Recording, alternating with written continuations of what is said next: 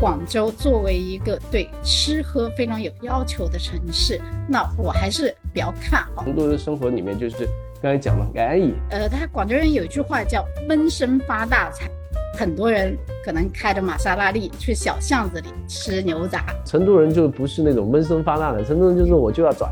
我就是要说出来，然后我就很厉害，但还是这样。2010年的时候我们竞标，如果没记错的话，8号栗是180几块钱，180多喝个龟下。他直接把黛博拉今年的整个的这个产量给买断。太古里周边，他离太古里可能有1公里，他都会打自己的店，太古里店。嗨，大家好，欢迎收听这一期的 Coffee Plus 播客，这里是一档聚焦咖啡产业话题的播客频道。我们会不定期邀请海内外的咖啡从业者、爱好者作为嘉宾，一起来聊一聊和咖啡有关的话题。我是今天的主播雨佳，坐标在国内。我是一颗，坐标澳洲悉尼。我是玉南，生活在日本东京。接下来2期的主题，我们想来跟大家探讨一下北京、上海、成都、广州这4个中国第一线的城市目前的咖啡业态的状况。那我们这一期首先请到的呢是来自成都的代表 Andy 刘晨先生，以及来自广州的玫瑰咖啡的玫瑰姐。首先欢迎二位，说一下为什么特别想要邀请二位，包括想要聊一下成都跟广州。我自己本人因为在海外生活，然后对于中国的咖啡市场，除了上海以外，其实很多的一线城市都是就一种状态，就是似进非进的状态，就知道这2个地方其实目前的咖啡馆的数量可能越开越多，目前的咖啡业态也越来越好，但是具体又不知道它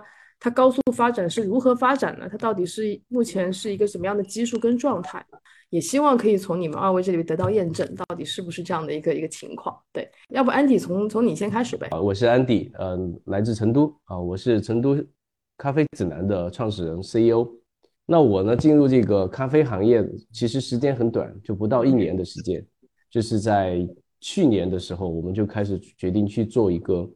视频号，然后呢当时想的是要做成都小众生活指南，但是我想的是要拍100家咖啡店，然后100个酒吧，还有100个精酿酒馆，那这样来做。那当时我拍完这个3家咖啡店以后，我们觉得说这个行业很有意思，那我们就只做咖啡好了。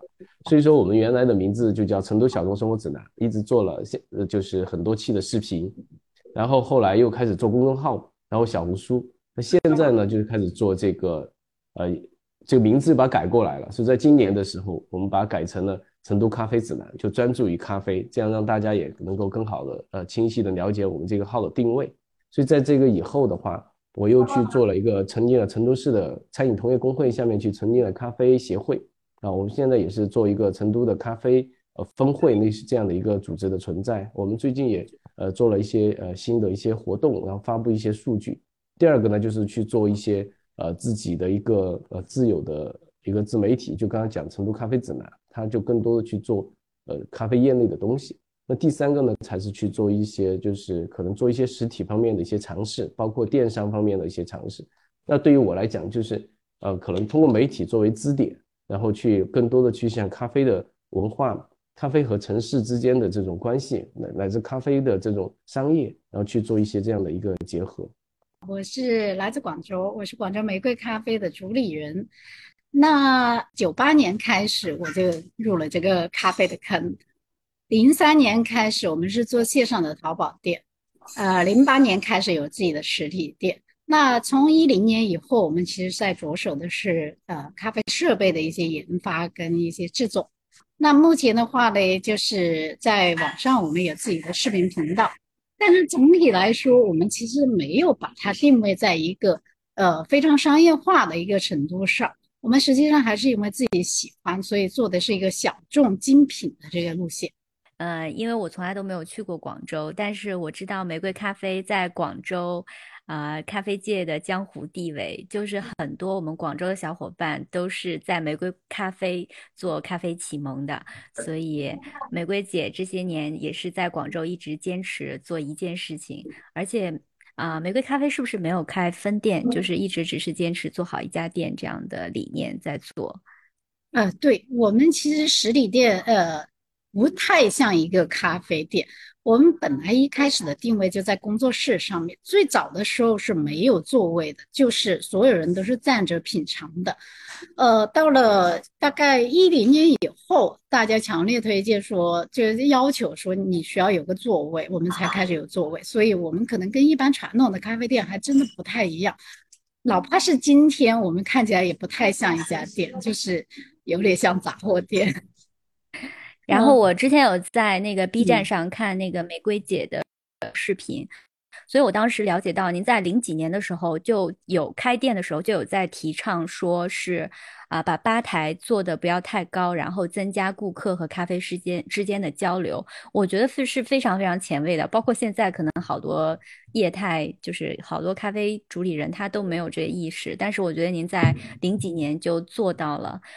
这个理念，我是非常非常佩服的，所以我也很期待就是什么时候能来广州然后来探店。欢迎欢迎。其实我一直觉得咖啡啊，它是一个交流的一个媒体，就是媒介啊。你像我们的话，平时我为什么要把吧台做到跟客人是平等的状态？我们主要做的是咖啡豆啊，那咖啡器具，实际上其实做的是一个咖啡文化的传播。那如果你做传播，最重要的就是交流。如果我们不在一个平面上，躲在里面制作，其实对咖啡迷来说，那个兴趣跟爱好它是渗透不进去的。只有他有了兴趣爱好，他才愿意去了解咖啡的这个文化和制作。你知道我对广州的印象，不管是你像上海啊，或者是北京啊，都会有一个很清晰的一个咖啡业态的一个轮廓在我脑子里。广州对我来讲是一个很杂的一个地方，就不知道怎么讲。我其实在提纲里面也写到，就是成都给我的印象就是一个很有烟火气的地方，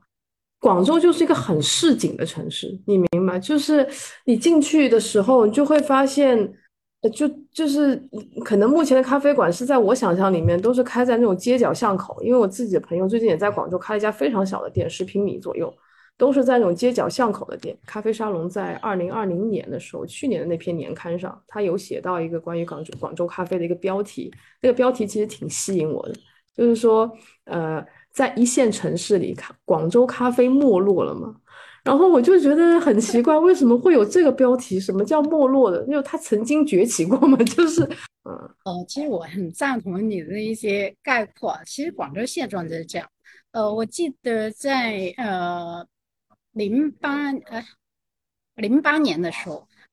时候，徐宝林先生他做了一个线上的6个城市一起做的杯测分享会，他是用盲测的方式，然后想让咖啡迷就是感受一下就是COE的这种模式，进行盲测，然后跟国际上的评委对标，看自己差距在哪里。那他希望是在中国大陆地区选6个城市，当时5个城市都已经定下来，第6个城市他一直没有定下来，因为第6个城市剩下的就只有广州。他当时最大的疑惑是，广州有咖啡文化吗？所以直到了活动开始的提前，就是比如说明天活动，今天我们才收到通知说广州作为第6个城市进入这个杯测。但是杯测的结果是应该是挺让人意外，广州是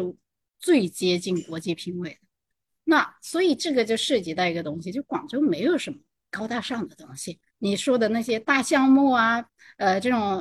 资深的一些调查报告啊，在广州是不会出现的。广州就是一个非常接地气的地方，它的文化就是吃吃喝喝啊，这个吃吃喝喝跟上海啊、跟北京啊、跟成都可能还不太一样。广州的吃吃喝喝真的是关注在吃喝本身，而不是它的其他地方。那咖啡沙龙说的这个东西，我其实还有印象。他说，广州咖啡没落吗？他其实是针对的一篇文章啊。当时企鹅吃喝是出了一篇这样的文章，他说我在广州花了7000块钱找不出一家能看得上眼的咖啡店，大概是这样子啊。因为那一天同时有30几个人转发这篇文章给我，我看完之后就很正常啊，因为企鹅吃喝它立标的是上海啊，所以他最后觉得深圳能代表广州不行。那是因为上海的咖啡店，你看上海，你去到上海的，我一看上海的咖啡店，我就觉得超级高大上。那相对比之下，广州就是个土灶啊，啊，广州没有这些东西，它没。上海可能更注重的是我喝咖啡的这个形式，我需要的是精致主义，对吧？而广州嘞，很多人可能开着玛莎拉蒂去小巷子里吃牛杂啊。对于广州人来说，我们注重的就是，其实我不是广州人，我也算是个新广州人，但是我思想有点跟广州人有点同步啊。注重的是这个东西真的好吃还是好喝，它本身而不在于它的形式。所以广州很多网红店，我一些外地朋友，我请他们去的时候，他们就很惊讶，这里东西很好吃，但是毫无服务跟装修可言，这就是广州的文化。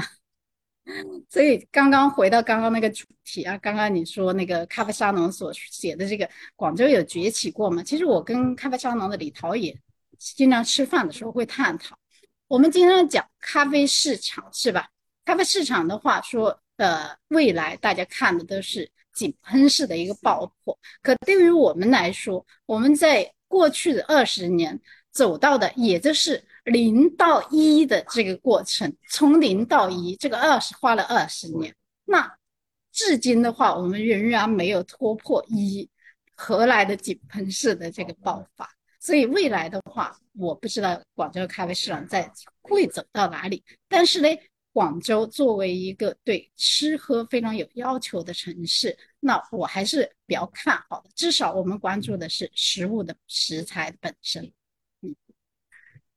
这个你说这个东西让我有一些，就刚刚听完以后很大的一个感受，就是说很纯粹。就是消费者也好，不管是你是作为从业人也好，如果你对本身这件事情很纯粹极致的要求，但是我们必须要说，咖啡它不像可乐，不像牛杂，它不像牛肉面或者是肠粉，消费者是需要，它是有一个评鉴门槛在那里的，你明白？这个东西不是说我今天喝一罐可乐，我不需要你告诉我这可乐是好喝的，我就知道它是好喝的，我以后就一定会买它。但是咖啡不是，它有个评鉴的门槛。这个门槛一旦建立以后，我需要小白进来，我需要跟他传输很多的东西，这个传输东西的落脚点你很难在一杯咖啡身上。比如说我今天给你一杯印尼的曼特宁，一般人去喝，他觉得好喝，他如何分辨它好不好喝？很难吧，对不对？你明白我的意思吗？就是你肯定会有一大堆的东西需要跟他去解释。所以这就是我们在讲，如果说你纯粹把它当做一杯饮品给消费者，他会困惑，这东西是好喝的吗？你是还是要很多额外的教育上的东西加进去的，那它可能就不能变成一杯很纯粹的一杯饮料，它很多很多附加价值附加在这杯饮料上，包括你付出的精力、心血、你的讲解、你的教育等等。其实我这一点啊，我有一点不太一样的，可能因为我站的是广州的这个位置啊，所以我跟你们有一点不一样的。我觉得我一直觉得市场不是用来教育的，消费者也不是用来教育的。那广州最大的优势是它的文化就是吃跟喝，那吃喝上面我们是最多运用的就是我们的就是这个感官体系是吧？那如果广州先天上在感官上就占优势的话，在这个层面上其实是很容易接受的。而且广州还有一个东西是跟咖啡有一点相似的，就是广州人特别怕上火。我也是外地人，我来广州的时候就觉得广州到处都在说上火这个词，吃什么都上火。那他们有个文化就是满大街都是凉茶，在广州咖啡有另外一个名字叫鬼佬凉茶，鬼佬就是外国人的意思，就鬼佬凉茶，这个是外国人的凉茶，因为他们天天喝。那广州人的凉茶就是班沙类的所以在广州它是等同于这个地位的。那我觉得这个就没有必要去教育跟去引导。当然他有兴趣他可以自己很多你像广州很多人，很多的咖啡迷，他是自己自发的在学习一些咖啡知识，因为他们有一个习惯，我要喜欢一样东西我一定要搞明白它啊，包括茶也好，精酿啤酒也好，红酒也好，茶就这一系列的文化，其实你在广州看起来是不显山，就不是说非常暴露在外面，但是其实每个人内心里他都在有坚持自己的一些东西。我觉得就是刚刚玫瑰姐这两段发言，对于我来说，我从来没有来过广州，但是玫瑰姐这一番话到底是在咖啡行业沉浸了10几年、将近20年的老人，就是你说完了之后，立马广州的整个咖啡市场在我脑子里面就。在我脑海里面就铺开了一个初步的印象，就它可能不会像上海那么精致，但是它深切地融入到了每一个人的日常生活中，就像广州人吃早茶一样自然，一样有烟火气。然后就还有2点我这里想补充一下，一个是刚刚那个玫瑰姐提到的企鹅吃喝指南公众号，这里就给我们没有不知道的小伙伴稍微科普一下，企鹅吃喝指南公众号也是一个做得非常成功的专注于精品吃喝的公众号，对，我也是他们好几年的粉丝了，包括我最开始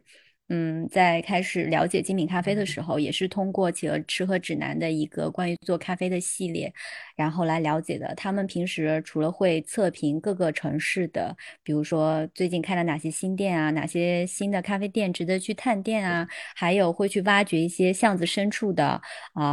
很有特色的地方的一些馆子啊什么的，就还是非常推荐大家去关注的，是一个质量比较高的这样的一个公众号。然后还有另外一点就是刚刚那个玫瑰姐提到那个凉茶的问题，坊间有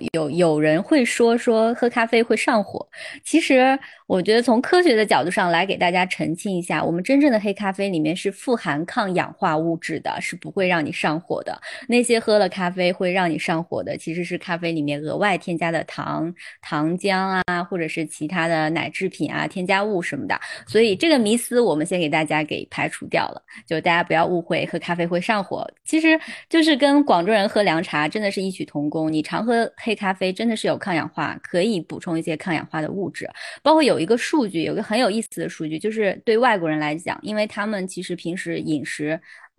不像我们会摄入这么多的蔬菜类啊，然后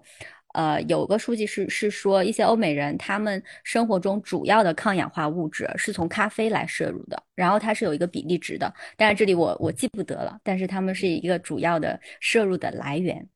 对，关于那个刚刚就是玫瑰姐说过，现在我们已经完成了从0到1，然后还谈不上是一个井喷式的增长。我想问一下就是 Andy 了，因为我们转到成都这边是一个大不相同的市场，就现在成都已经有咖啡馆的总数是6000多家了，然后独立咖啡馆占了 60%， 这个数据仅次于就是总数为8000多家的上海。然后在2019年的时候，成都的门店数量只有4000多家，所以我们想让 Andy 来说一下，就是2020年除了疫情，到底还发生了什么，让成都真正发生了这种井喷式的咖啡馆增长。刚才讲到这个问题，其实是一个蛮有趣的问题。首先是对这个数字的一个认知哈，这个6000多家。其实我也有去查各种各样的来源，各种各样的信息，但其实这个来源相对来讲比较模糊而已。就是准确来讲，这个6000多家数字它本身是值得就是再去看一看的。但我们不怀疑说成都确实开店的数量很大，然后成都确实有很多的新店，有时候每一天都有一家咖啡店出来，在某一个月以内啊，这是有这样的。但具体是说它是有6500家还是7000家还是6000家，我觉得这个数字相对比较模糊。因为我们得到这个数据的信息其实不外乎几个方面，一个就点评，还有一个可能就是这个地图的这个行业，比如说百度和这个高德啊，可能它有一些注册啊，还有一些就是有关部门的注册数据。那其实有关部门注册数据首先是不对外的，那我们可能查到的更多就是点评上面的数据啊，对，包括这6500多家，它包不包括那些西餐厅里面有咖啡馆啊，有咖啡店，有咖啡，就所以说我们首先对这个数字本身，我觉得是值得就是再去斟酌一下的。但我想说，就是大家可能也有这种感触，就是成都的咖啡店确实，开的是比较的火爆，也比较的多。那从我的这个角度来讲的话，就是很简单，其实它有几个元素来做。因为成都开店的话，这个城市的话，它是一个生活气息比较浓的一个城市，你看经历了很多的事情，其实成都的生活里面就是刚才讲嘛，安逸。对吧？就是要追求一种安逸啊，就是要很好的生活。那这更多的大家其实就是想我自己要有一个自己的一个精神的场所，或者说是有一个我自己的店。所以成都开店的人，一般我们把归结为3大类人特别明显，因为就是融漂，比如说你们到上海到北京啊，待了段时间也挣了一定的钱，那我觉得我要想过一点自在的生活，那我到成都来。到成都来之后可能来打工的话，你会觉得哎，工资水平跟北京上海比起来那同样的事儿啊，但是钱少了很多，那开一家咖啡馆吧。那其实我们遇到很多都是这样融漂，他们来作为咖啡馆，作为自己立足这个城市的一个切入点。你想自己有个地儿，然后也可以很快的去认识一帮同样为融漂的年轻人，然后让他们大家也聚在一起，又好玩，也能养活生计，同时现在还有别的一些可能理财啊，别的投资，那整个生活压力也不大啊。这是第一类人啊。第二类人就是海归，比如像一科你回到国内啊，你说哎我想念那个悉尼的味道，那成都没有啊，那我自己开家好了呀。那其实大家就可能很多海归他们就会来开家店，那我把我曾经生活过的城市啊，那些咖啡馆联络起来，然后给开一家店啊，这种就是很棒的一种方式。而且现在很多的这个年轻人他会觉得说我需要有一个自己属于自己的社交场所，哎，你来到我的店，你看这是我的店啊，这个东西是哎法国来的，那东西澳大利亚来的，那可能就讲起来更有说头，然后也相当于是自己的一个会客厅啊，年轻人自己的一个会客厅。那第三类呢，就是成都本地的一些年轻人，他们也有自己的一些想法，然后也想传承一些成都的一些文化啊，他们去开一些这样的店。所以这三类人其实他就组成了成都开店的这样的一个主力军。然后你有了这样的一个人群的定位以后，你再看其实就成都有另外有几个因素也导致说开店的人特别多。第一个就是成都这2年在建立公园城市，那公园城市就是有建成很多公园，那有的公园它肯定就是需要做配套，像成都有自己有一些像米远咖啡啊这样的一些带有一定的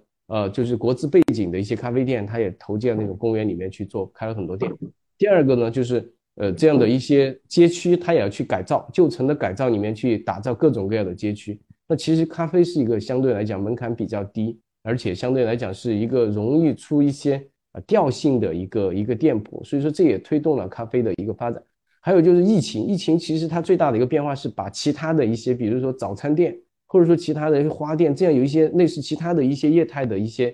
这种铺面，他把它让出来了，他可能做其他的做不起来了。但是我做过咖啡店啊，2个人啊，自己还当一个主理人，自己也可以在店上去做，挣一份工资，然后去一个房租嘛，基本的运营成本做起来。那其实我的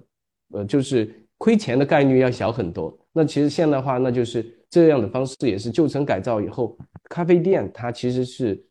占领了，或者说是填补了其他业态退去的一些空档，加上这个疫情嘛，本身很多原来有什么转让费啊，有什么这样的费用，它可能现在就是相对来讲也没有那么多的那么高了，可能原来很高，那现在就会降了很多。所以综合来讲的话，这些因素它也就让整个开店变得更加的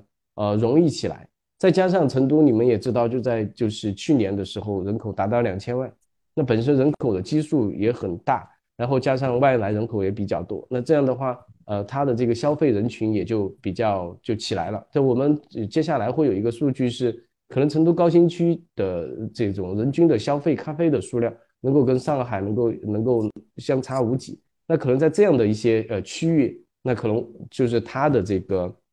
需求量也变大了。所以综合来看的话，就是几个方面，一个是开店的人群，那大家都出不去了嘛，那海归出不去了，融漂要来成都，对吧？那大家在这儿开店。第二个再说就是现在城市改造，把旧的城市更多的物业让出来，新的空间让出来，那要有业态去填补。那咖啡是一个很好的一个业态。那第三个还有就是人口的这种聚集化，那就是它的这种人越来越多，消费能力提升，所以说就触动了这种咖啡的开店的这种规模和速度不断的提升啊，大概是这样。这边就是还有一个那个很有意思的一个调查，但也需要您这边的求证啊，就是关于这个刚刚说到很多的沪漂啊，还有海归都留在成都安家立业，然后开咖啡馆来养活自己啊。他们说在成都的开店成本其实不高的，但是你放眼看啊，先不看它的地理位置什么的，从人口的基数到城市的发展，目前这2年的一个大刀阔斧的一个城市规划，刚刚您提到的都让我觉得这个城市未来是潜力无限的。据说10万块钱就可以开到一家店，这件事情是真的吗？其实这个问题就是很容易回答，因为刚才玫瑰姐也介绍到嘛。那我其实一直想开一家咖啡店，我就想要就是没有那个桌椅的，就站在那儿喝完你只能带走，就是澳洲的那种就是车站的那种店，只能 take away， 就不要那种店。所以10万块钱其实是可以开店，因为涉及到就是一个就是房租嘛，对吧？然后装修，还有就是人工啊、机器啊，类似于这样，那就是10万块钱其实能够开下来啊，看你开在哪里啊，能够开成怎么样的店。这个是欢迎来成都开店，成都10万块钱是可以开店的。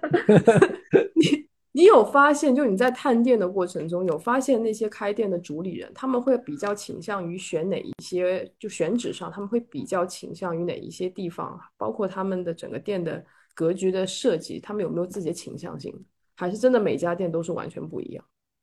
好，说回来呢，那成都其实开店的话，它的是非常集中化的。那成都现在也有一些我们开玩笑说叫咖啡沙漠的地方啊，比如说成都的东西南北，它是一个就是回字形的一个城市。就总体来讲，北边相对来原来是因为火车站，它相对比较人口比较这个复杂，然后因为有火车的这个铁道，它隔断了城市向北的拓展啊，这是一个大的背景。然后现在像刚刚讲到的高新区，它是在成都的南边，然后曾经有一个叫天府。几街，1街、2街、3街、4街，那这样的话，它的人口很多都是一些技术员啊、产品经理啊，类似一些高薪的一些技术人才，它就在成都的南边。然后成都还有一个地方，就肯定大家都知道，就是太古里。那太古里这个地方就是成都的一个叫宇宙中心时尚的这个地盘。那成都开店的话，其实就非常的两极化。第一极化就是太古里周边，它离太古里可能有1公里，它都会打自己的店，太古里店啊，这个就是它就是为了。聚集在那里，就是太古里。另外一个呢，就是在成都的，就是高新的南区。那这一部分的话是就是咖啡店比较集中的一个两个集中的地方。就是第一个就是刚才回答你第一个就关于区域的问题，第二个店铺的问题的话，其实成都的店铺有各种各样的一些风格也来做，但成都的话，它的风格的话也是多样性，比如说有老成都的方式，比如说盖碗茶来做咖啡，盖碗的方式来做咖啡，这一类在成都也有好有几家店。另外就纯粹的工业风也是有的，包括这种澳式的风格的都有。那其实成都的这个城市最大的特点就是它的多样性和包容性，就你开什么店在这儿都不会有人说你是就是不对的。成都的店铺是没有把它分得那么清楚。我在青岛去一个朋友的店，他的店就是每个月的盈利可以达到30万，但是他在店里面就挂上就禁止商业拍摄啊。在成都，你看我们有一个叫影山的一个就是咖啡工坊，他专门为那个商拍的人准备了这个换衣服的地方，而他就有这样的，所以成都人是一个不一样的地方，他不会看不起你，他会觉得哎随便你就是来了就勾着刷高兴就对了，类似就是让你自己玩就好了，就是这样，就不会说有什么标准啊或者。但是各个店主他会有自己的要求，比如说有一些店主说，哎你就是他说你不喝咖啡，那你出去啊，你就别在我这儿那个待着，类似于这种。你要拍照，那别不好意思就把你骂出去。但是很多顾客就是因为有这一个，反而成为他的一个特色，偏要到他那儿去喝一杯咖啡。对，所以说回到你这里来讲的话，成都。不要去尝试定义成都的咖啡，成都一定是一个多元和有趣的城市。好有意思，玫瑰姐听完以后有没有心动？玫瑰咖啡 2.0 要开去成都，开到成都。然后我觉得有很早前就说过，我说如果我离开广州，首选的城市就是成都。成都是唯一一个让我觉得有想留下来的感觉的地方啊。但是刚刚我听他说的话，其实我觉得成都跟广州相似度非常高。但是成都呢，在这个小资文化上比广州要上一个层次。广州呢，它是跟成都一样包容性非常的广，然后跟你刚刚说的一样，就是什么人的这个都可以在这里开店，然后什么样的类型的店都可以容纳下。那广州其实有很多很多很好的店，有很好的牛排店，你像我们朋友做的全国的披萨店，就全国拿金奖的披萨店。那还有精酿啤酒，精酿啤酒其实在全国拿奖，大部分的奖项都被广州包圆了啊。但是你在外面可能你看到的都是很少看到这种就大家去宣传的这种内容。然后广州的话，它注重的是一个沉淀，然后接地气，就大家都觉得他广州人有一句话叫闷声发大财，就是说大家默默努力就好了啊，你不要太张扬。广州人一直认为太张扬会死得很惨，就是不要太高调。那广州选址的话其实跟成都完全是两个思路的啊，对，应该说跟上海是完全两个思路的。你刚刚说那个广州全部都是在一些小巷巷里面啊，甚至是在楼上，都是在这些犄角疙瘩的地方。那在广州的话，它就是这个状态，有几个原因造成的。第一个是非常商业化的地方，房租非常的贵啊。然后第二个原因是那种商业化的人流量大的地方，它不一定是你的目标客户，因为咖啡需要一个安静的环境。那在那个嘈杂的环境里，你很难说我静下心来坐在那里品一杯咖啡，这个是有悖论的。然后第三个呢，就是其实咖啡店在广州来讲，咖啡店是大家都说是个坑嘛，啊，女孩子最喜欢开的花店、咖啡店，然后还有书店，在广州都是坑，所以维持起来会比较辛苦。那大家愿意说我找一个房租稍微便宜的地方，然后环境稍微安静的一点的地方，我可以坐下来大家品尝一杯咖啡，然后交流一些咖啡文化，然后稳打稳扎的把它做起来。所以广州的咖啡店你看大部分都是在一些街头巷尾啊，或者是很隐秘的居民区，甚至是在居民区的2楼。所以这个状况不仅仅是咖啡行业，在广州很多私房菜啊，很多精酿酒馆，其实都是有相同的策略。我可以认为，因为刚刚对你您讲到的一些广州人对于吃喝的这个极致的追求，他们是不是更愿意把更多的一些成本花在食材本身，就咖啡豆可能本身的选购上，包括制作上，反而其实觉得说像装修啊这样内饰的环境，就是尽量营造出舒服就好，我也不需要把它打造得特别网红或特别高大上，好像就我刚才听你听下来是这样的一个感受。是像我们旁边之前有客人带我去过的一个烧烤店啊，它是开在一个办公室的顶楼，然后那办公室顶楼，而且那个它是到了晚上大的电梯都会关掉，只有一个小小的容纳一个人的电梯能到顶楼。然后他在顶楼开了一个烧烤场，在那烧烤场呢，就是沙发什么的全是里面破的已经烂出来的那种，但是你一到晚上你上去那里就觉得感觉进了另一个世界，就非常多人在那里吃烧烤喝啤酒，然后大家都坐在那烂沙发上其乐融融的。所以广州是一个比较不一样的地方，这一点可能跟成都还不太一样。成都的话他也喜欢小资，也包容，然后就是也接地气，但是这个接地气跟广州的接地气是两码事情。你刚刚说广州我们愿不愿意把钱花在咖啡豆上，其实你只说对了一半。广州很愿意花钱在食材上，但是不愿意花在一个性价比不高的食材上。在我们认为就是说一杯咖啡，我喝的不是它的名气，我喝的是它的本身。我经常跟一些就很多生豆商是很怕我，因为我又要价格便宜又要品质好啊。我经常跟他们说的一句话是，你们这些豆子都没有瑕疵，我有瑕疵，我太穷了啊。然后你像一些竞标豆，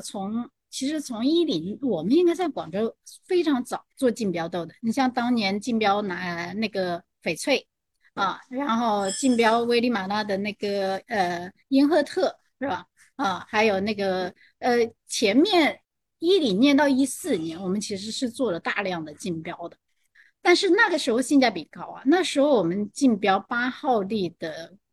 那个翡翠红标瑰夏，10年的时候我们竞标，如果没记错的话，8号粒是180几块钱，180多喝个龟下是不是很值？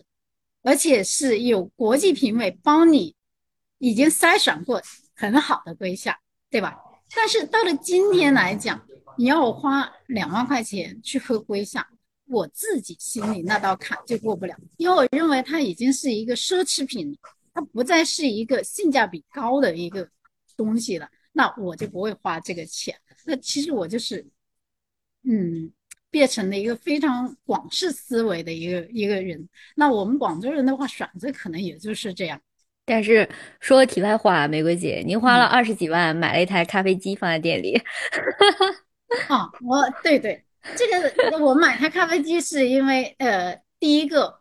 好看，这个是所有女性都没有办法避开的，就是说它好看。第二个是它的那个功能，在当时我因为我是13年买的啊，在当时来讲我其实蛮欣赏他们那个设计师团队的。那设计师团队才200多个人，能做出这种全世界也算是前4的咖啡机，我觉得是挺厉害的。而且我买来的是主要是第一时间我就把它拆了，拆了之后我发现它里面的布线呢非常的规整，然后这个就是你如果拆烂吗你就知道啊，一拆开来你就傻了是吧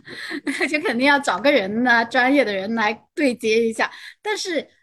这个 case 拆开来里面布线是4平8稳，就是全部都很规范，而且它里面所有的你像它那个3G 锅炉，当然3G 锅有黑银也有对吧啊，但是它的3G 锅炉然后温度精准到冲煮头，每一个锅炉可以单独关闭。对于我来讲，其实我这个店85%都是手冲，我用不到3个头的啊。但是呢，它每一个头都可以关闭。对我来说，我用3个头，我忙的时候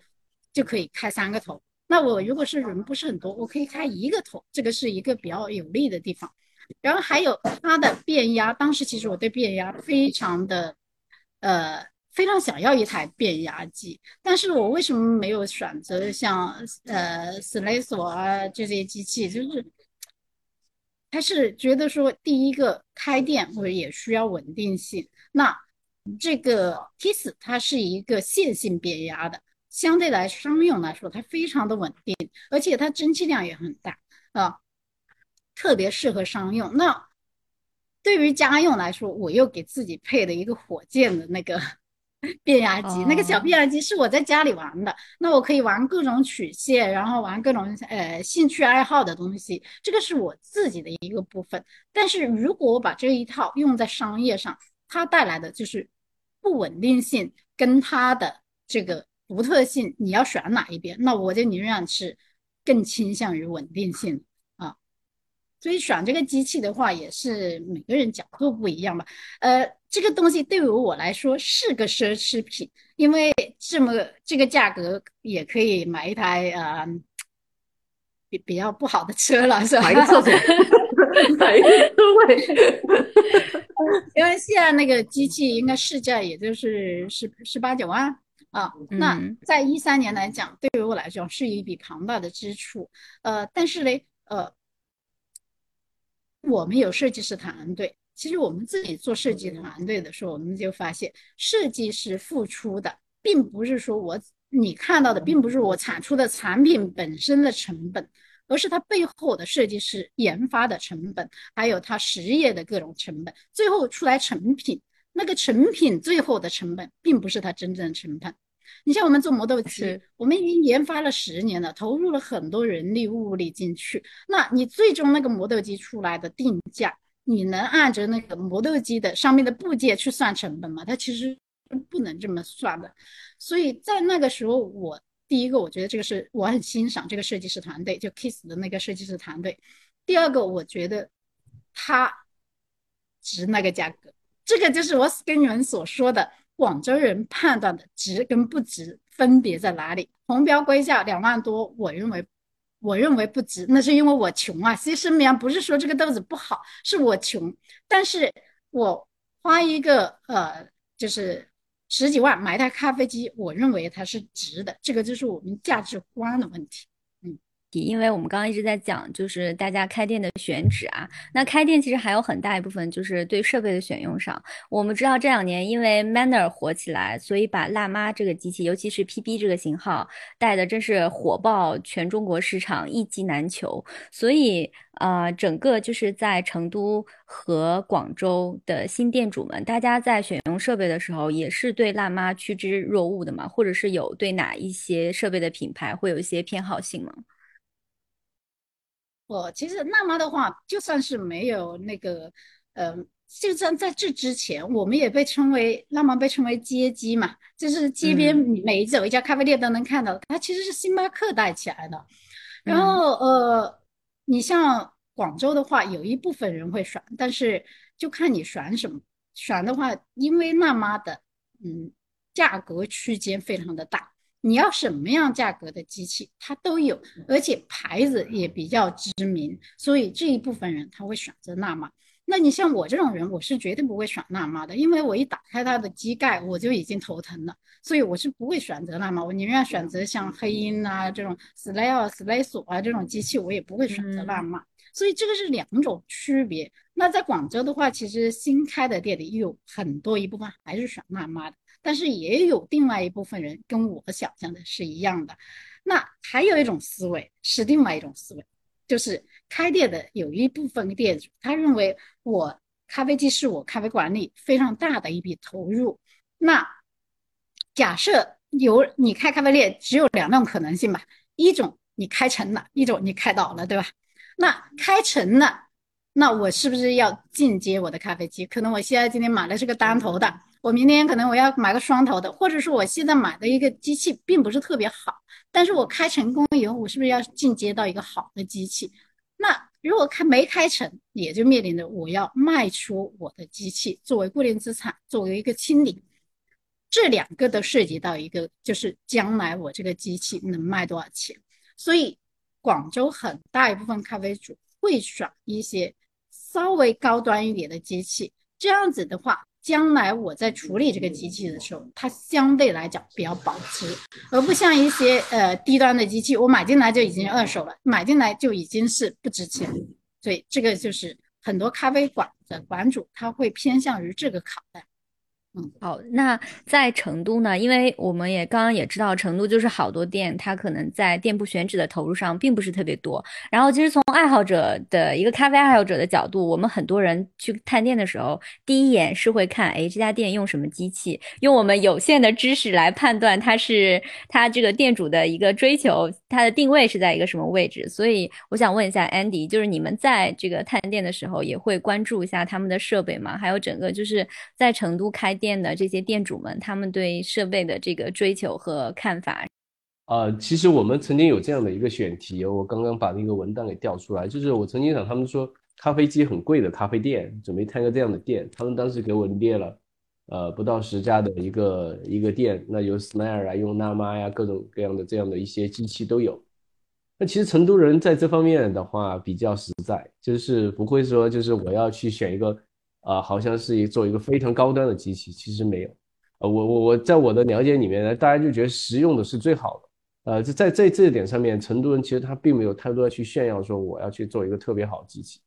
因为每个人对开店虽然都有很好的憧憬，但其实每个人都知道开店也不是那么容易。那我们在接触的这个在过去的1年的时间里面，我们接触到有很多就是开垮的店的店主的，很大原因其实都不是因为机器太贵。是因为别的原因，那可能来去开垮这样店，然后有一些好的店里面他当然也会选一些比较高端的一些机器比如说我们知道的像纳玛呀，像 Snair 像这些他们会有，但是的话不是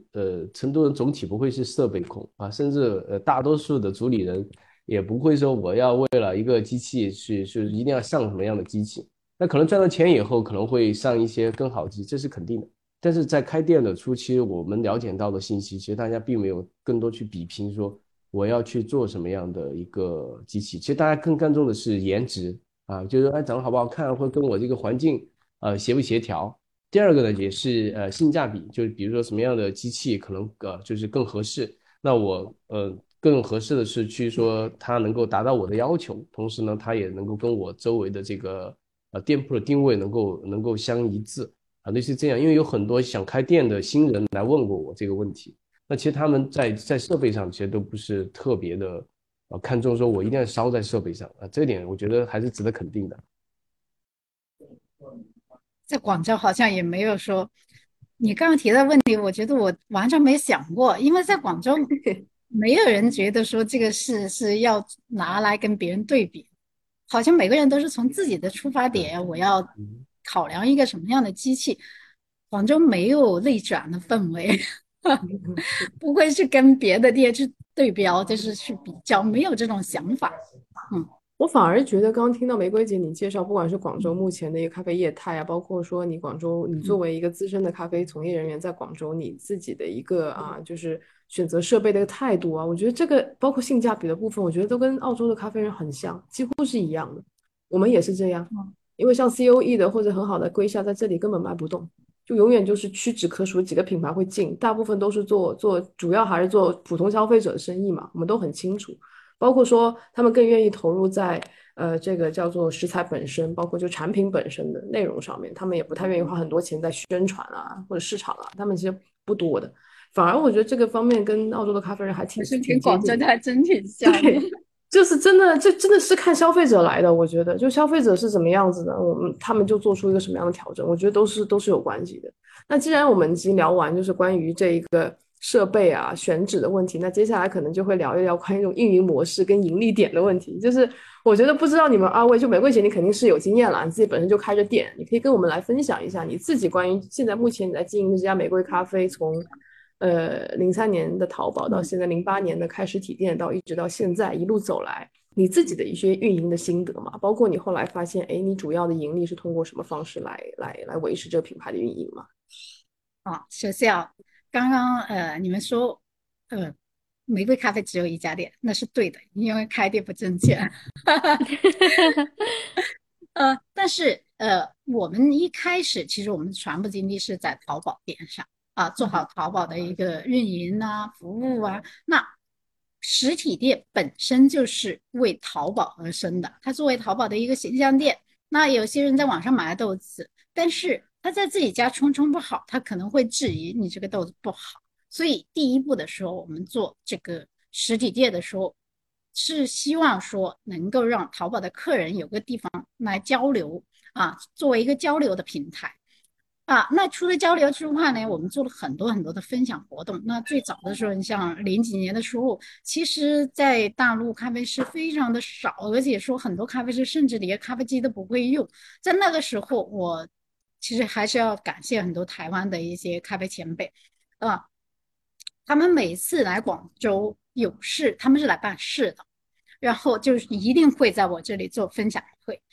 在这个时候，就几乎台湾的一些同行都在这里，大部分都在这里办过免费的分享会，所以对广州的咖啡市场啊、咖啡文化的这个兴起，他们起到了非常大的作用。那我自己的运营呢，就是一开始我肯定所有的都是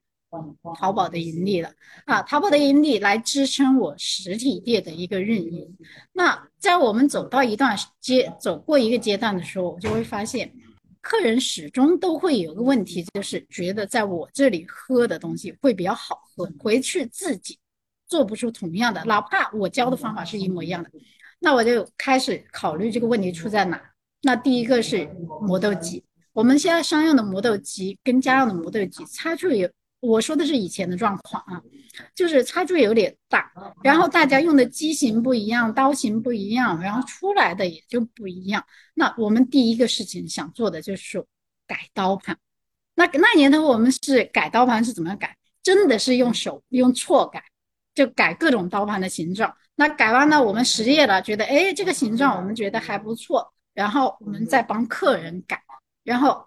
改刀盘是非常辛苦的，而且手动的东西它没有标准化，它没有达到一个说我可以说1:1的复制的一个程度。那我们就开始思考说这个方向是不是有问题。那同时我们很信任的对接到了一家刀盘厂，这家刀盘厂它是做出口，它主要是做出口去意大利啊、澳洲啊这些的磨豆机的刀盘。他们也碰到了一个同样的一个难题，就是他们的刀盘输出出去的时候，别人会告诉他这个刀盘磨出来太干净了，或者这个刀盘磨出来没有油脂，这个刀盘磨出来怎么样。就对于刀盘厂的这些技术工人来说，你叫我怎么改刀型我都可以，但是你要告诉我我要喝起来粘稠一点，或者喝起来干净一点，或者喝起来地体一点，对他来说是没有概念的。那他就要找个人来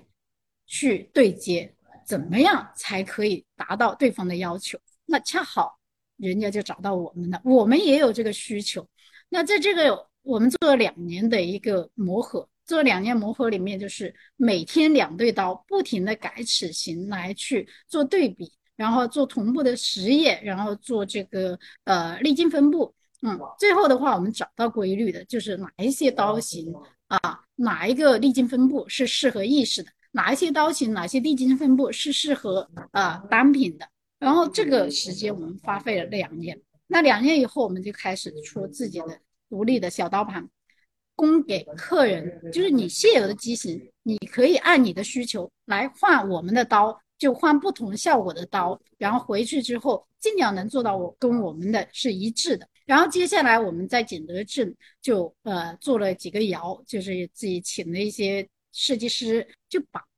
滤杯给改了。因为滤杯的话，你看我们市面上的滤杯有各种形状的滤杯，有些滤杯它是要流速慢的要浸泡式的，有些滤杯它是要流速快的要那种旋转式的，所以每一家都有自己的标准。那最后我们觉得，那我们出我们自己的滤杯出了滤杯之后，那你对应的滤纸，我们滤杯都有计算过它的空气流量的，我滤杯的空气流量是够的，可是我滤纸如果它是不下水的，它不就失去这个意义了。所以我们又开始着手滤纸。我们着手滤纸的时候，其实第一考量是我们是一个中国的一个公司，那我们希望是做中国人的设计，想用的是宣纸。我觉得宣纸这个理念很符合我们的要求，而且我们做过实验，宣纸也确实流速上非常的匹配。但是宣纸有个问题，宣纸是纤维质，是短的纤维质，它不是长的。我们的咖啡泡完之后，这个滤纸是需要拎起来的，短纤维它拎不起来，一拎就碎了。而我们找了国内的很多的这大大小小的宣纸厂，他们是不愿意去把这个传统工艺改的像一个新的方向，所以最后我们就放弃了。我们就去日本找了现在的那个三洋，三洋这家公司它其实是一直都是做实验性滤纸。那今天你们知道的一些你像哈利欧啊也好， TM 也好，各种品牌的卡丽塔也好，这种各种品牌的其实都是三洋输出的滤纸。所以按照您刚刚所说，我就可以理解为其实从早期的淘宝店的就是盈利模式应该是卖豆子，可能当时对吗，卖熟豆，到后来逐步的变成做产品的设计，卖设备。是，其实我们设备到目前为止都没有盈利我先声明这一点，我只告诉你这个过程。对，我们在那个，你像我们陶瓷是已经是5年了。然后我们的设备其实研发已经将近10年了，但是我们出来的东西，你像出来这个滤纸这个滤纸的话，包括是这个盒子，我们也是设计的，就给咖啡迷觉得说它可以日常当个滤纸盒用。我们很考虑了非常非常多的细节。然后我们的磨豆机也是，我们的大型商用磨豆机前几年也是韩国手冲比赛的指定用机，但是我们并没有把这些东西推向市场化。这些东西所用的所有的这个研发成本这一块，全部是我们熟豆在承担的，也包括我们实体店的一些支出，全部都依赖于我们的熟豆的这个支出。在熟豆的这个道上已经达到了我们想要的效果了，然后可能不会把重心放在熟豆上面，所以接下来我们可能会在器具上面发力，但是器具目前是没有营收的，所以这个过去的这些年我们靠的都是熟豆在支撑。但是未来我希望的是我们能够在器具这一块能够走出来。那个玫瑰姐，刚刚你提到就是说换刀盘这个事情，因为前2天在我们那个 Coffee Plus 的群里面，也有群友在聊到这个磨豆机的时候，然后有提到一个刀盘叫玫瑰刀盘，然后当时其实我就好奇了一下，就问了一下什么是玫瑰刀盘，然后他们说你可以把这个机器买来寄到玫瑰咖啡去，然后他们来帮你换刀盘。然后这个事情您能趁这个机会来跟我们说一下吗？比如说我的问题是，您这个玫瑰刀盘它肯定是平刀盘，然后是多少毫米的，它适用于哪些机器？比如说我想换这个刀盘，那我市面上有这么多磨豆机的型号，我是不是都能寄过去？然后你就关于玫瑰刀盘这个事情就比较好奇，然后想了解一下。其实我们做刀盘没有做那么多我们做刀盘主要是适用家用市场，所以我们做了2个尺寸的刀盘，一个是58.5的，也就是说58.5其实约等于59了，就是像郑凤航啊、小飞鹰啊这种小小的这种刀盘，这是纯家用急用的，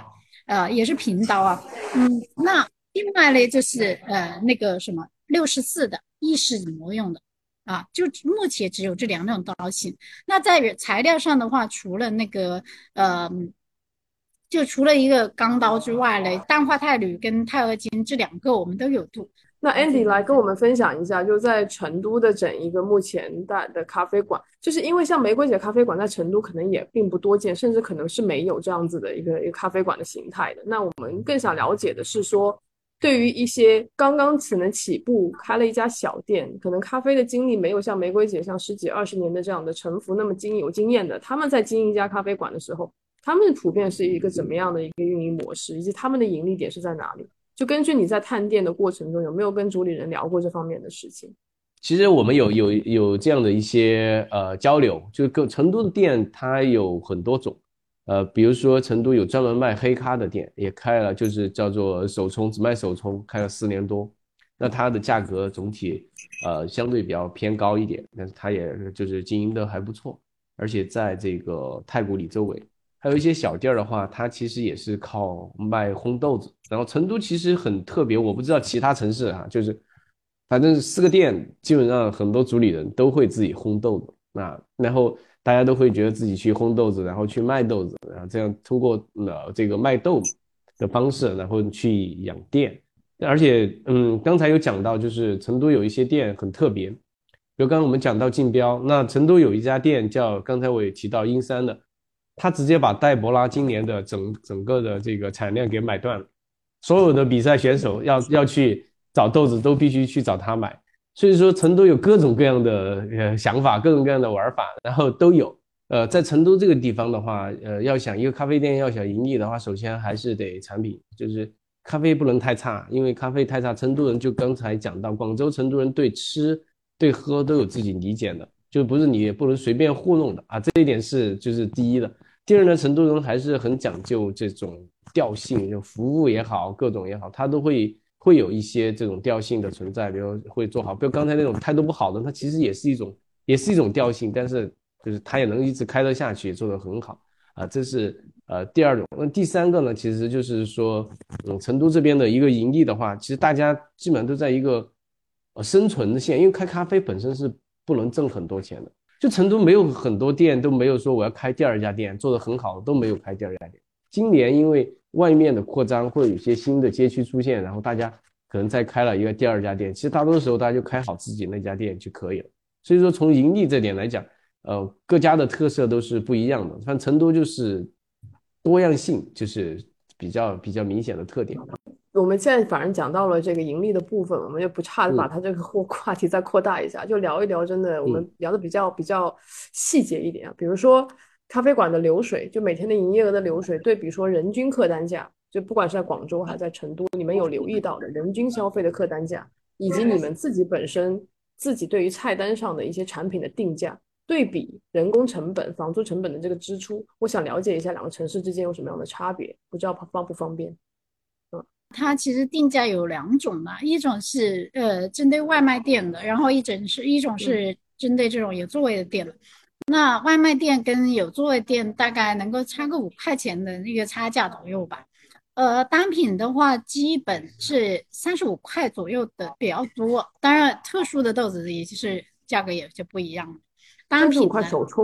冲单品，对对，手冲意式单品，手冲的都是35块左右，然后意式也差不多啊，拿铁也就35块左右啊。那这个是大家的一个基本的这个定价啊，意式也要手冲也要35，应该是主流吧。然后你说人工的话，在广州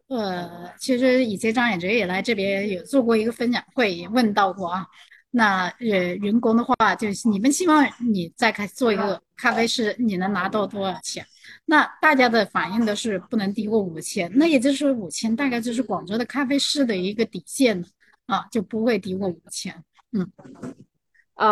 但是人均客单价就是你的顾客进店消费，他们人均会花多少钱来你的店？这个就还真是很难说的。因为大部分人如果他仅仅是来喝一杯咖啡，他的单价肯定就是35块，对吧？但是像我店里很多人是来买豆子，那买豆子的话，我们是，而且我们这个有个不一样的地方，为什么我说我这边是靠卖豆来养店的？我这边如果你买豆，喝咖啡是免费的，就是喝咖啡是送一杯的，那所以我这个喝咖啡这上面是没有收入的啊。那你说买豆的这个价格，它的客单价是多少？这好难算了，因为我有正常也有35种，那如果是什么多的时候可能有50-60种，那这个品种之间的价格差距太远了，所以这个不好说它的客单价是多少。可以先尝再买吗？还是先买再尝？先尝再买。如果你那个，比如说我来你店里，你来我店里啊，你要买一个豆子，但是你不知道这个豆子，可能这个豆子比较贵，你不知道这个豆子符合你的口感，那你喝完之后觉得我不太想要这个豆子，我想要订一个，那也可以的，那你就买订一个就好了。那如果说我喝完这个我觉得我可能不想买了也没关系，那你就按35把这个结算好就好了，就当成是喝一杯咖啡的价格就可以了。明白，对，人性化。我觉得挺好，这个是可以很持久、很维持长期的一个合作关系的，就跟消费者之前也有一个很好的一个绑定。对，那 Andy 嘞，你就说你自己进店消费花多少钱吧。我的这个消费不花钱白嫖。不，没有。我们的咖啡像我们的编辑，我要求他们去探店是必须要买单的。就是因为你自己去探店，然后老板请你喝一杯，那你可能想说点不好的都没有机会了，对吧？而且你就会失去了自己的，对，就会失去很多的这个公正的评价的东西。对，所以说我们现在对编辑所有的探店都是要求他就是自己去买单，我们自己报账的。第二个呢，我们今年也开始做这个，把成都的这些小红书的博主召集起来，让他们去探店，然后他们来评价，然后最后我们来汇总。那这种方式来去做，就相对来说就会更客观，也就会更具体。成都的咖啡店可能还是没有广州贵，广州的话35，成都大概30块钱左右，然后一般28呀，然后35也有，但是35已经是比较贵的了。比如说在成都宽窄巷子这样的地方，可能一杯拿铁或者是200可能38，可能这样的就是有一定的差别，但是它价格30块钱左右是很平常的，而且可能还往下走一点，就是单价。每个人其实的话，就是成都可能还有一点就是有一些咖啡店它出名不是靠咖啡的，它是靠面包的，比如他们家那个碱水面包好吃啊，或者说他们家的什么好吃，那茶点好吃。比如我曾经有段时间在没有做这个账号之前，我每天在国内的时候，我每天下午3点过的时候我就想吃甜点。那我一定去星巴克，然后因为楼下有星巴克，一定买一杯美式，然后吃一个柳汁，那就是我的下午茶。那其实很多成都这边的话，很多的这个客单价，它多少都会再去点一点甜点，然后来去做。所以说，很多咖啡店它是靠甜点来去挣钱的啊。对，咖啡加烘焙的模式好像在广州特别常见，不单是烘焙啦，就复合型的这种模式在成都，在成都特别常见，咖啡加烘焙或者咖啡乘以花店、咖啡乘以什么什么。这种复合型的在成都特别的常见，在其他城市倒好像还好。因为就像比如说上海，像我们上海办公室旁边就有4家 Manner， 对吧？那大家那很正常，就是大家都是拿着就要去喝嘛，就要走去上班。但成都就是大家喜欢坐下来聊一聊，然后大家就是吃点东西聊聊天，这是比较常见的一种生活的场景。所以说成都这一块的话，它还是需要我看你们北京有，成都其实很多店它有外摆对，外摆对成都很重要。比如像冬天，那今天也有雾霾，那就是如果是有阳光的话，那有外摆的咖啡店的吸引力会大很多。我想聊聊就是那个关于就菜单上的一些人气的单品啊，就我们现在目前就是大热的那种特饮咖啡这种类似的，因为我发现那个成都好像卖这方面特别有天赋。听说生椰拿铁的销量在成都是 No.1 的，广州菜单好像是这样的，广州很喜欢把那个就是当地的广府文化跟咖啡结合在一起，就从取名上就特别想聊聊这个方面的东西，我觉得很有趣。对，广州有广府文化，然后四川也有天府文化，然后其实成都这一块的话，成都就是比较就是多的是特调，就是各种各样的特调，像像比如说有一家店叫门德里的网红店，它其实也不是网红，它装修也没有什么网红风啊这种，但是它店面也不大，大概算下来就20平，叫门德里。然后呢，但它有一款这个就是特调，就是叫dirty， 就黄油 dirty， 卖的非常好，就在成都是数一。然后成都其实还有，你像 Ciso 他进成都的时候搞花椒特调，那个阿拉比卡进来也用花椒特调，就是用花椒来调就是冰淇淋，然后用花椒来调咖啡都有。所以你们会在这儿会说到底它是一个饮料呢还是一杯咖啡呢？ Anyway， 其实它主要就是大家都是好玩，就最后就变成一个好玩的事情。然后咖啡本身的话大家追求咖啡的人还是追求咖啡本身，然后有一些特饮，就说的这种菜单的设计上面，那这些都是有的。比如说还有一个就叫做冰醪糟美式，我不知道你们知不知道醪糟吧，就是米酒好然后加冰，然后冰醪糟美式也是很火的一个单品。但是你们会想不到会有这样的一些就是菜单里面设计出来，对，而且非常有人气，非常有人气。对，这两款就是比较有特别的，就这几个什么黄油 dirty 可能每个城市都有，那可能大家也做。像冰醪糟美式可能在只会成都有，其他地方会很少。像什么花椒，我在2000年的时候就做了这一款，但是我不叫自己的名字，我叫酒酿咖啡。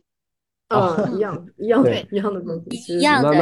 就是我们西南人民叫它醪糟，但是江浙沪人民都叫它酒酿。然后我也不知道珠三角是怎么叫的，可能也是叫酒酿吧。对，反正就是比较，还有什么各种的了。现在有什么火一点呢？还有就是什么肉桂啊这种，在成都也比较火，肉桂拿铁啊，类似这样。有一些店，它的店就是做这种特调也比较多，所以每家店都会有一两个隐藏菜单那种。你知道为什么会问这个问题？因为我发现很多人他们在经营这个店铺，包括在菜单设计上，他们会有一个比例的，他们会有说，哎，哪一些我是要做引流款，哪一些我要做日常款，哪一些我是要做那种熟客，就是跟顾客绑定的那种款式，他们会有这样的一个概念在他脑子里设计菜单的时候。而且他们可能就会把你刚刚所说的一些黄油 dirty 啊，或者是那些比较有话题性的，不能说争议性，就有话题性的那种特饮饮料，就会放在菜单上去吸引很多人过来。因为大概率这一些东西出来的成品上照，就是拍照啊、发微博，或者是你传播的这个效果会是很好的，所以他们会特别去做这样的一些设计。但是久而久之，你就会发现它会很长时间之后就发现，哎，市场效果还不错，反倒成了他们的一个经典单品。那广州嘞？广州好像这其实也一样。广州的话，你像荔枝是广州的特色吧。到了夏天的时候，每一家都会有一款跟荔枝沾边的这个特饮的这个特饮。其实跟其他城市也没什么区别，每一家都有自己的创意产品。那这个创意产品可能多少跟广州本地的一些特色有关系，像荔枝是广州的很热门的一个水果嘛，夏天也特别多，所以每一家几乎都有跟荔枝相关的特饮。另外一个的话，其实给我一个挺惊喜的是，广州人喜欢喝柠檬红茶，是吧？他们把柠檬茶跟咖啡结合的真的是非常好，很多店都有，他就用那种香水柠檬，然后一颗水都不加，直接拿那个东西把它捶烂，让那个香气爆破出来，再加冰，加冰之后呢就做 SOE， 比如说花魁啊，或者就浅焙的椰加这些，脆了之后直接让那个冰融化，结合这个香水柠檬，其实成本蛮高的，因为香水柠檬贵，然后再加一点糖，那杯饮品老实讲对我来说我都觉得非常的吸引，而且香气爆破，口感平衡的也非常好。所以我觉得并不是说我们排斥创意产品，而是你既然做一款创意产品，最基础好喝啊。对，广州其实很多创意产品的店呢，像庙前咖啡作为新进的一个网红店，它其实主业是调鸡尾酒的，而且他们今年也在调酒师大赛里拿了冠军。但是它的几个吧台其实有2个都是从我们这边出去的，所以它本身在咖啡知识上积累的就很多。那他们做的咖啡类的创意饮品在广州来讲都非常的有名，而且我们带外地的同行过来，他们想看见广州的市场啊，新起来的一些创意饮品呢，我们一定会带他去那个妙界咖啡。对对，哇，了解。我是在一个茶饮的号里面看到，就是广州的这个手打柠檬的这种做法，就是对，要现场把你锤烂。其实我们并没有，从来都没有排斥过创意咖啡或者是特调咖啡，但是我们比较介意的是，请不要用简单的糖浆组合来欺骗消费者的舌头，请用真材实料。我们还是愿意去多去接受一些新的创意和组合的，对。刚刚玫瑰姐你说你的店还是靠卖手豆为生嘛，你一定卖手那我们能够想的去你店里的消费人群用户画像一定是资深的咖啡爱好者，咖啡小白可能都不见得会买豆子，因为可能他们更想要去店里体会就在店饮用的这样的一个氛围感，或者是咖啡师出品的这样的一个感受。对于资深的咖啡爱好者，我们也是做了这个播客我们才知道，我们现在群里有322位群友，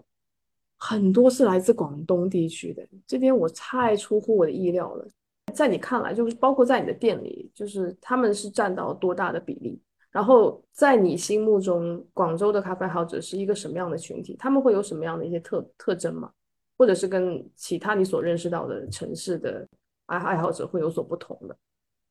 其实第一个的话，我觉得广州的咖啡迷他跟年龄好像没有太大的关系，他往往是跟他的兴趣爱好关系比较大。你像我们这边最小的咖啡迷可能就5岁左右，然后爸爸妈妈会带他们来喝咖啡，他们是真的自己非常喜欢喝咖啡，5、6岁就会冲咖啡，然后会打奶泡，做拿铁啊，这些都会。我首先声明一下，我不是说支持小朋友喝咖啡啊，因为我女儿她也不喝咖啡，但是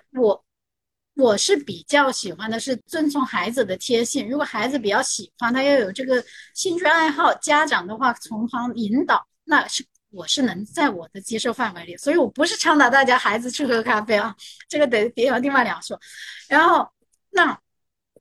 这个是很小的咖啡迷啊，这个有可能是受他们家人的影响，因为这个绝对是他家里有一方，至少父母有一方是喝咖啡的，天天看着，所以他学到了。然后另外的像10岁的那些背个书包，然后他是在咖啡群里，就广州的话，因为咖啡沙龙是一个非常大的一个网站，而且它影响到的人群也非常的广。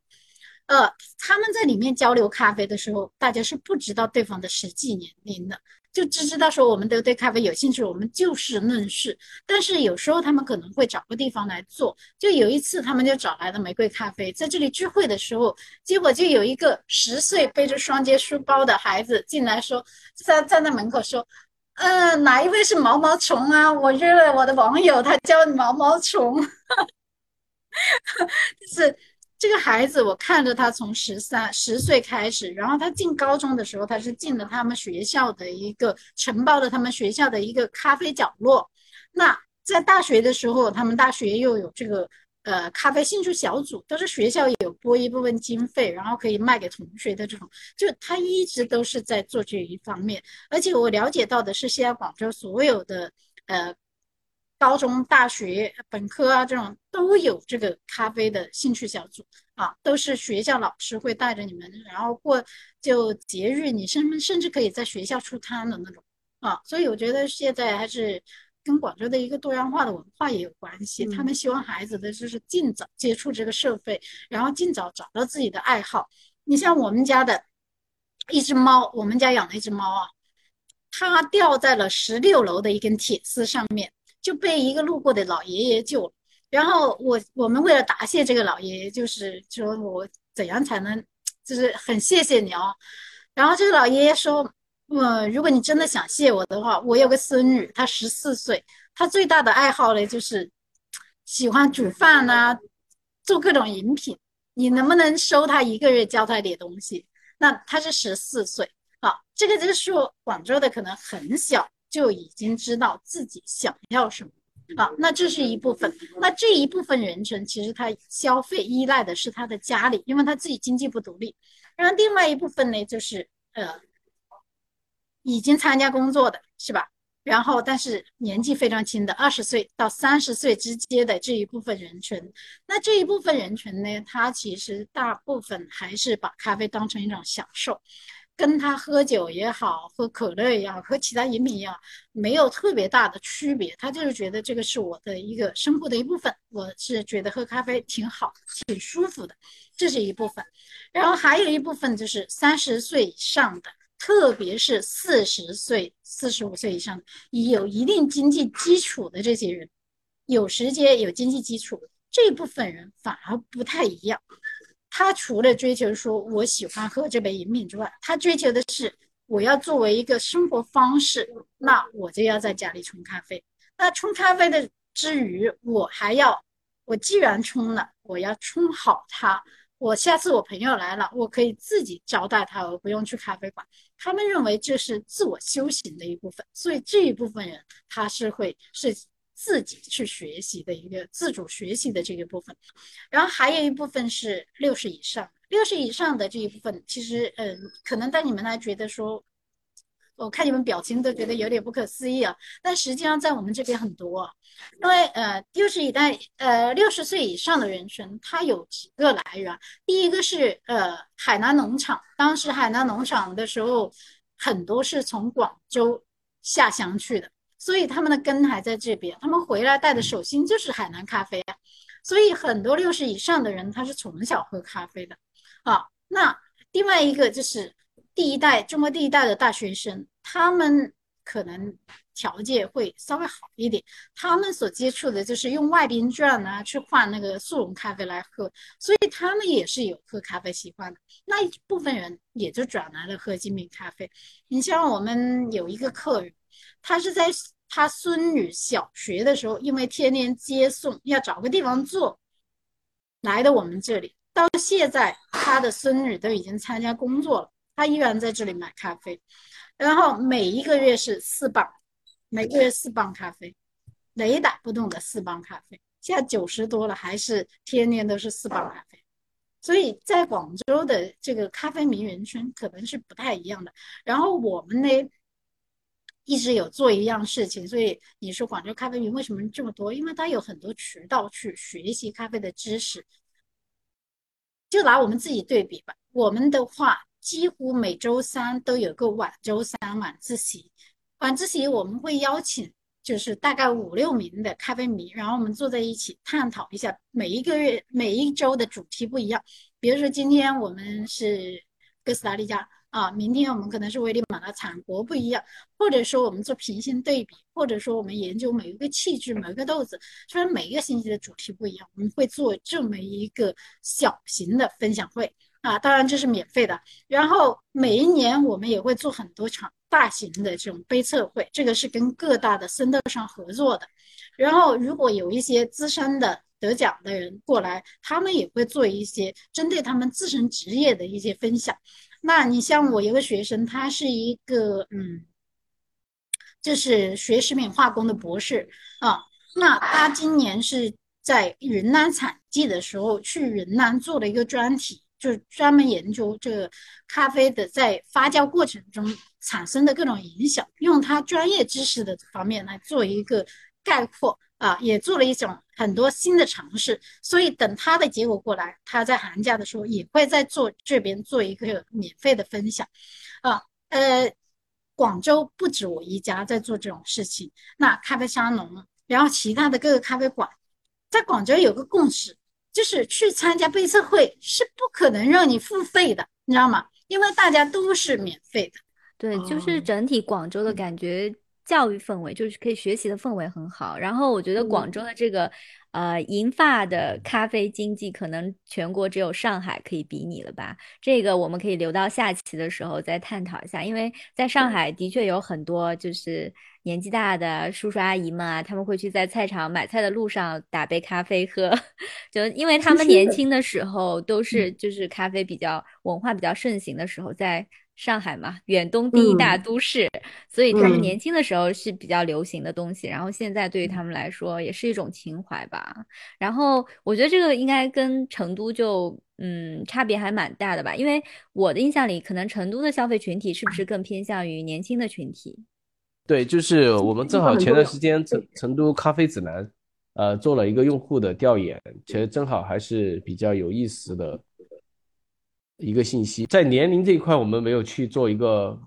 这个分析，但实际上来讲，就是大家喝咖啡的频次的话，最多的是基本每天都喝的话，占到了44.8%。啊，这样的一周有3到4次占到16.4%，是这样的一个数据，因为是全部成都的数据，大概在120份左右的一个调查。然后大家喜欢喝什么样的咖啡里面的话，喝都可以的，就是黑咖和奶咖都可以的，占到42%。然后奶咖的话，只喝奶咖的占到43%，所以说整个就是只喝黑咖的占到14.7%，也就是说实际上对咖啡的认同度还是蛮高的。就刚才讲到的专业度的情况来讲的话，就是如何评价自己的咖啡知识，其中最多的还是小白，就是大概占到45%的，就是不懂咖啡，只是需要摄入咖啡因，再占到45%。那初级的爱好者的话占到30%，是这样的一个数据。然后是这个很专业，对自己的有自己的充足器具，而且愿意尝试新店的有接近10%。所以大概的数据情况是就是更直观的一个数据是这样的。明白。那我想问一下，因为我发现好像从营业时间来看，成都很多咖啡馆营业时间通常会拉得比较长。你说像上海啊、北京，基本上像晚上7、8点钟打烊了，就基本上不能说全部了。那如果说像成都的话，可能在经营到晚上12点，就子夜的12点都是还挺常见的。就是真的有那么多人在晚上的时间段喝咖啡吗？还是说他们在晚间时段销售的是酒精类的产品呢？其实这个的话就是有成都有一些店，比如说刚刚讲到的门德里，有一天我跟一个朋友这澳门咖啡老板，我们俩去的话大概是晚上10点钟的时候，那里面还是有很多人还在那儿喝咖啡的，然后也有喝酒的。那其实就是他现在找 C 晚 A 在成都也比较明显，但是成都喝咖啡的话，其实就是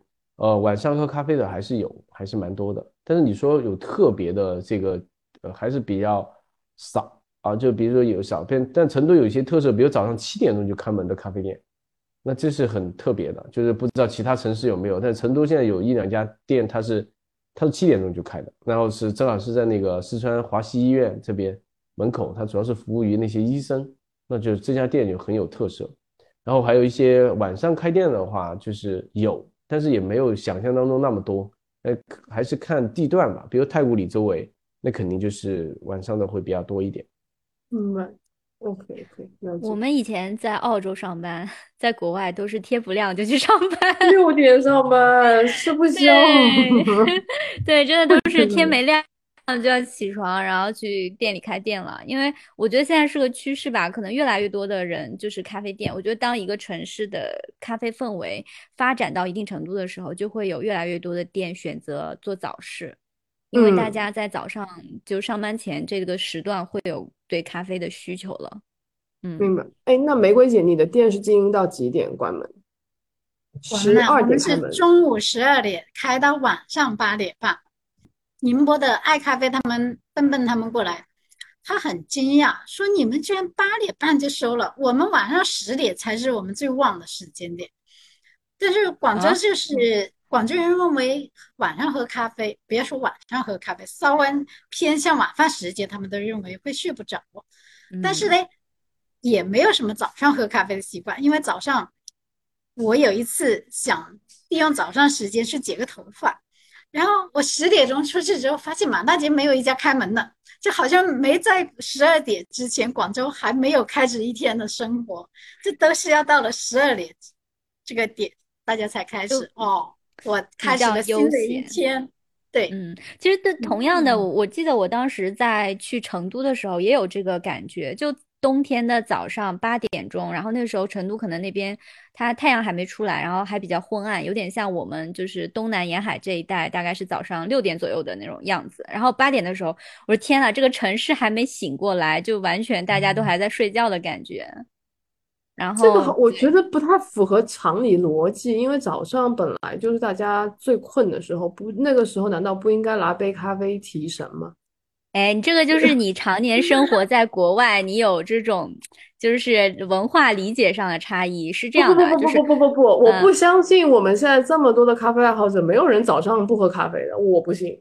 因为要赶着上班，怕迟到，所以没有那个时间去弄。那3点半也是这样，所以能够替代很多人早餐就用3点半。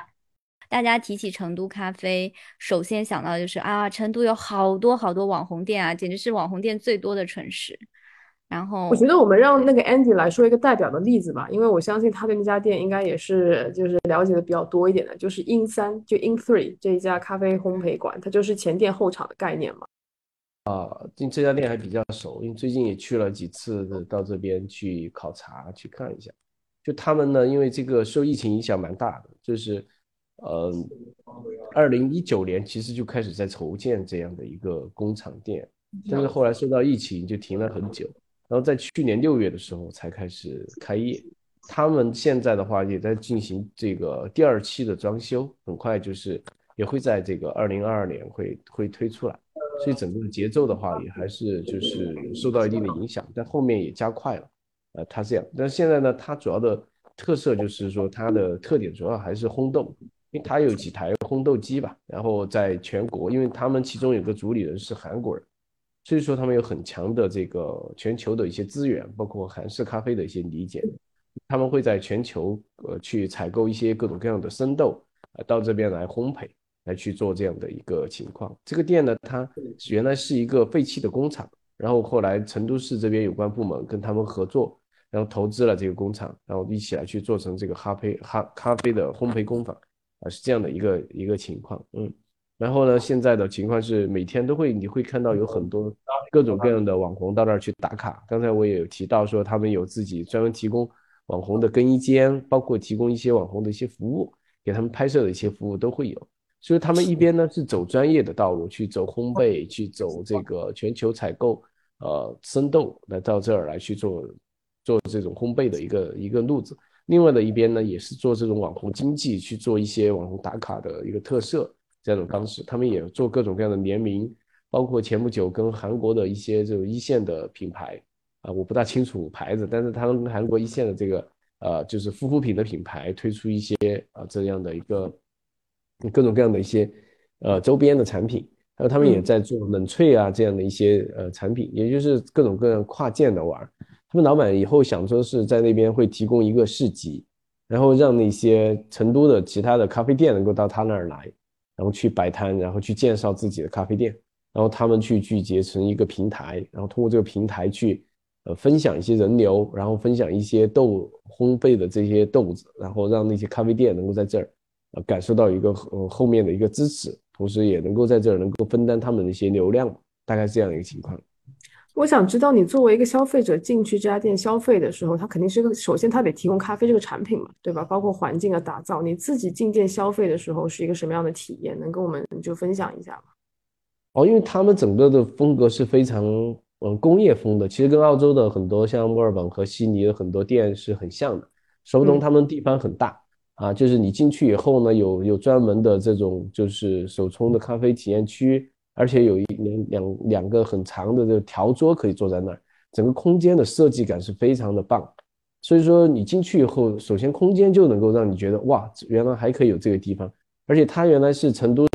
最脏乱差的一个区域里面，那现在改造以后，你能够在一个地下的一个广场里面发现这样的一家咖啡工厂，你会觉得非常的棒。你进去以后，首先就会有一种在这种受到一定的震撼和受到一定的这种影响。然后完了之后，它的咖啡本身的话也有很多种的体验，除了这个奶咖以外，它的手冲也是有专门有韩国的一些金牌咖啡师会在那儿去帮你做手冲，同时他们的烘焙的产品就是一些食品也是非常的棒，有些面包啊这些也是挺棒的。所以说你进去以后，它整个产品的，首先是产品有多样化的产品，包括他们自己也会有其他的一些饮品会在那儿卖，所以产品会比较多样化。第二，咖啡的可选择性也比较强，然后也有专业的这种 SKU 专业的产品，也有这种就是普通的这种奶咖呀、拿铁啊这样的一些产品都是有的。而且你就可以看到那个生豆仓，也可以看到这个咖啡的烘焙的机器，而且你还有一个长形的一个桌子，可以看到很多的网红的小姐姐在那打卡，所以你进去以后你是非常的震撼的。那你作为一个咖啡爱好者的话，你进去以后也能够选到自己想要的一些口感的一些豆子，然后可以做到一些手冲啊，可以坐下来体验这样的一种成都的一种文化。就刚才讲到成都，因为它的亚文化发展都比较好，包括我们为什么原来叫成都小众生活指南，成都现在是汉服在全国是排在第一的，然后成都的医美在全国也是第一的，所以说成都的咖啡未来的话肯定也会很快的一个发力。但影山这样店的话，它其实是颠覆了就是一般人对咖啡店的理解，就是一般对咖啡店理解就是去坐着吧，然后打个卡或者怎么样，但他没有，他一边走专业，刚刚讲到戴博拉被他全部买断，他走专业路线，一边他又走这种网红的路线，然后让各种各样的小姐去打卡，另外的一边他又走各种各样的跨界的整合，然后到处都是有他存在。所以他对他的出现对成都整个咖啡文化的这个提升，特别对大家对咖啡的了解，我觉得是非常有重要的作用的，而且有很有意义的事情。我再跟大家就是强调一下，如果刚刚没有听清楚我们所介绍的这家店是前店后厂，店名叫做 In3Bean， 对，这个话大家可以在点评上搜索就可以搜到。那我想问一下，这家店距离就是可能市中心大概多少路程，还是它本身就是在市中心？它本来就在市中心，而且离地铁站很近，就刚刚讲它就是就在市中心，而且周围的话也没有其他的就是精品咖啡馆，原来是很少，所以现在它改变了整个刚刚讲到城北的一个咖啡生态，就是他们不是成都人，就不是那种闷声发大的，成都人就是我就要拽，我就是要说出来，然后我就很厉害，但还是这样。所以你看每家店它都会有自己的一个特色，而且它会很注重去做营销，而且现在很多店它也会用美团像点评这样的一些外卖的一些机构一些这种平台，然后去做各种各样的营销，包括小红书啊这些。但成都有这样，就刚才前面有讲到，成都就是建这种公园城市嘛，所以说有很多的这样的一些店，它就会出现，比如说像米远咖啡啊，它会在一些公园里面出现，所有的10多家店它都是在跟成都市的一些市政公园里面出现。它也许就是哪两个字？它这个品牌就米，就是沙米的米，远是远近的远，米远咖啡。对，像这样的一种国有的一种背景的话，它其实对咖啡店本身的经营，它其实就跟普通的精品咖啡店的逻辑就是不一样的。那它可能是作为一种配套的服务，提高这个城市的这种公园里面的配套或者服务的水平，那有这样的方式。那个人民公园里面有吗？就是大家都在采耳的那个地方。没有，人民公园有一家茶馆叫鹤鸣茶馆，就是大家可以去喝早茶。对，我就是那个地方。但没有，但因为人民公园离那个宽窄巷子很近，所以说你可以到宽窄巷子去喝这个咖啡。其实我倒是特别想推荐一家店，就是就在宽窄巷子的一个地方，它叫伊丁咖啡。这个老板很有意思，伊丁咖啡很有意思，他是08年那个汶川地震的时候来到成都，然后就在宽窄巷子开咖啡店。他的特色就是只卖云南的小粒咖啡，这么多年只卖这个咖啡。对，而且他现在也要开自己的烘焙的工厂，而且也要办自己的学校，他在那个云南也有自己的庄园。但是呢，就是他只卖这个云南的小粒咖啡，所以生意呢也就是一直都还是 OK， 但是也没有做到就是特别能挣钱。但这个老板非常有故事，他就是留在了成都嘛，然后他的这个是，而且他旁边就是星巴克，他经常说我是站在美人鱼旁边背后的男人。然后他的咖啡馆里面的 slogan 就是一个男人的咖啡馆。对，还有呢，他有一些特色就是24小时，他有一个书吧，随时那个书吧都是开着的，就不会关门。你可以到那儿去看书，你可以在那儿去喝咖啡，所以说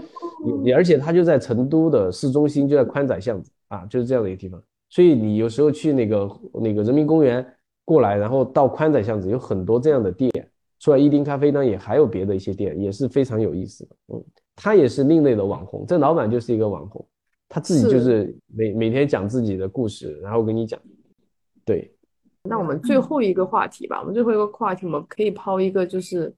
比较大的，但是大家又可以有畅所欲言，可以有自己想法的这样的一个话题。就你所期望的本地的咖啡文化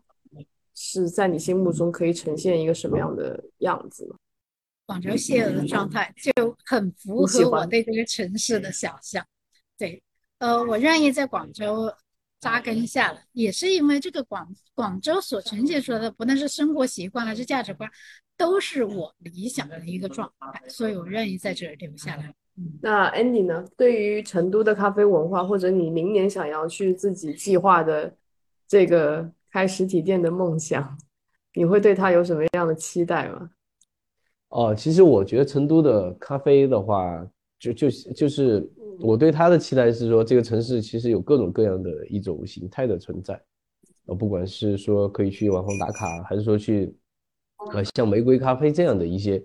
精品咖啡手冲咖啡店啊，就是对一些发烧友、骨灰级或者是对咖啡有深度了解这样的一些咖啡爱好者，能够满足他们需求的店铺的存在。其实我希望是成都是百花齐放的感觉，就是各种各样的店的形式都会存在。这也是就是为什么我在去年就是要坚持做下来，包括要去坚持做这样的一个咖啡的自媒体，要去推动成都咖啡的这个协会，然后现在又要去做一些线下店的尝试。这种线下店的尝试对我来讲其实并不是为了开店，我更多是想更多的去了解到这个行业本身的一些痛点，然后呢我也能够更好的去跟我的用户，比如说这个媒体的用户能够更好的接触到，然后了解到他们的诉求。就刚才我跟你们分享的这些数据，对我们来讲其实也是不断去校正我们的一些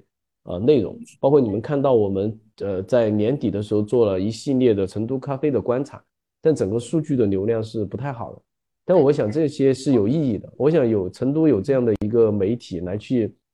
记录一个行业的发展，这在其他城市上是很难的不管可能咖啡沙龙做的比较早，或者说像行走咖啡他们也做的比较棒但是在成都这样的地方，它有一个自己的属于自己这个城市的一个行业的一个自媒体我觉得是很有意义的一个事情。每个人都有自己的梦想，每个人都有自己的故事，而我们所做的只是一个记录。成都这个城市它就是沿袭它的包容性和多样性，然后让更多的这种咖啡爱好者和主理人能够到这儿，就是找到自己的梦想嘛，能够把自己小店开下去，同时也让我们的这种咖啡爱好者能够喝到好喝的咖啡，喝到自己想要喝的咖啡，然后认识更多有趣的人。其实这就是我在做这件事情本身的一个愿景和我觉得它给我的意义。随我繁满洒泪后，而你不再回头，回应随着风漫流，轻挽了你的手，路远岁月永不休，心牵挂你知否，是你天真的自由，还有满面的斑皱，门旧随着积累后，才觉这一切在流，时间如旧的路过，春熙路老街口，像那已被散小小餐厅，将所有已封起，别了今天路过那依稀，让我与你在晚风中的亲吻，让我再共你彼此相拥抱，再说分手，味道永遠記掛於心，讓我不免感覺難受。晚燈帶走愁緒千縷，晚燈遺留遺憾積舊。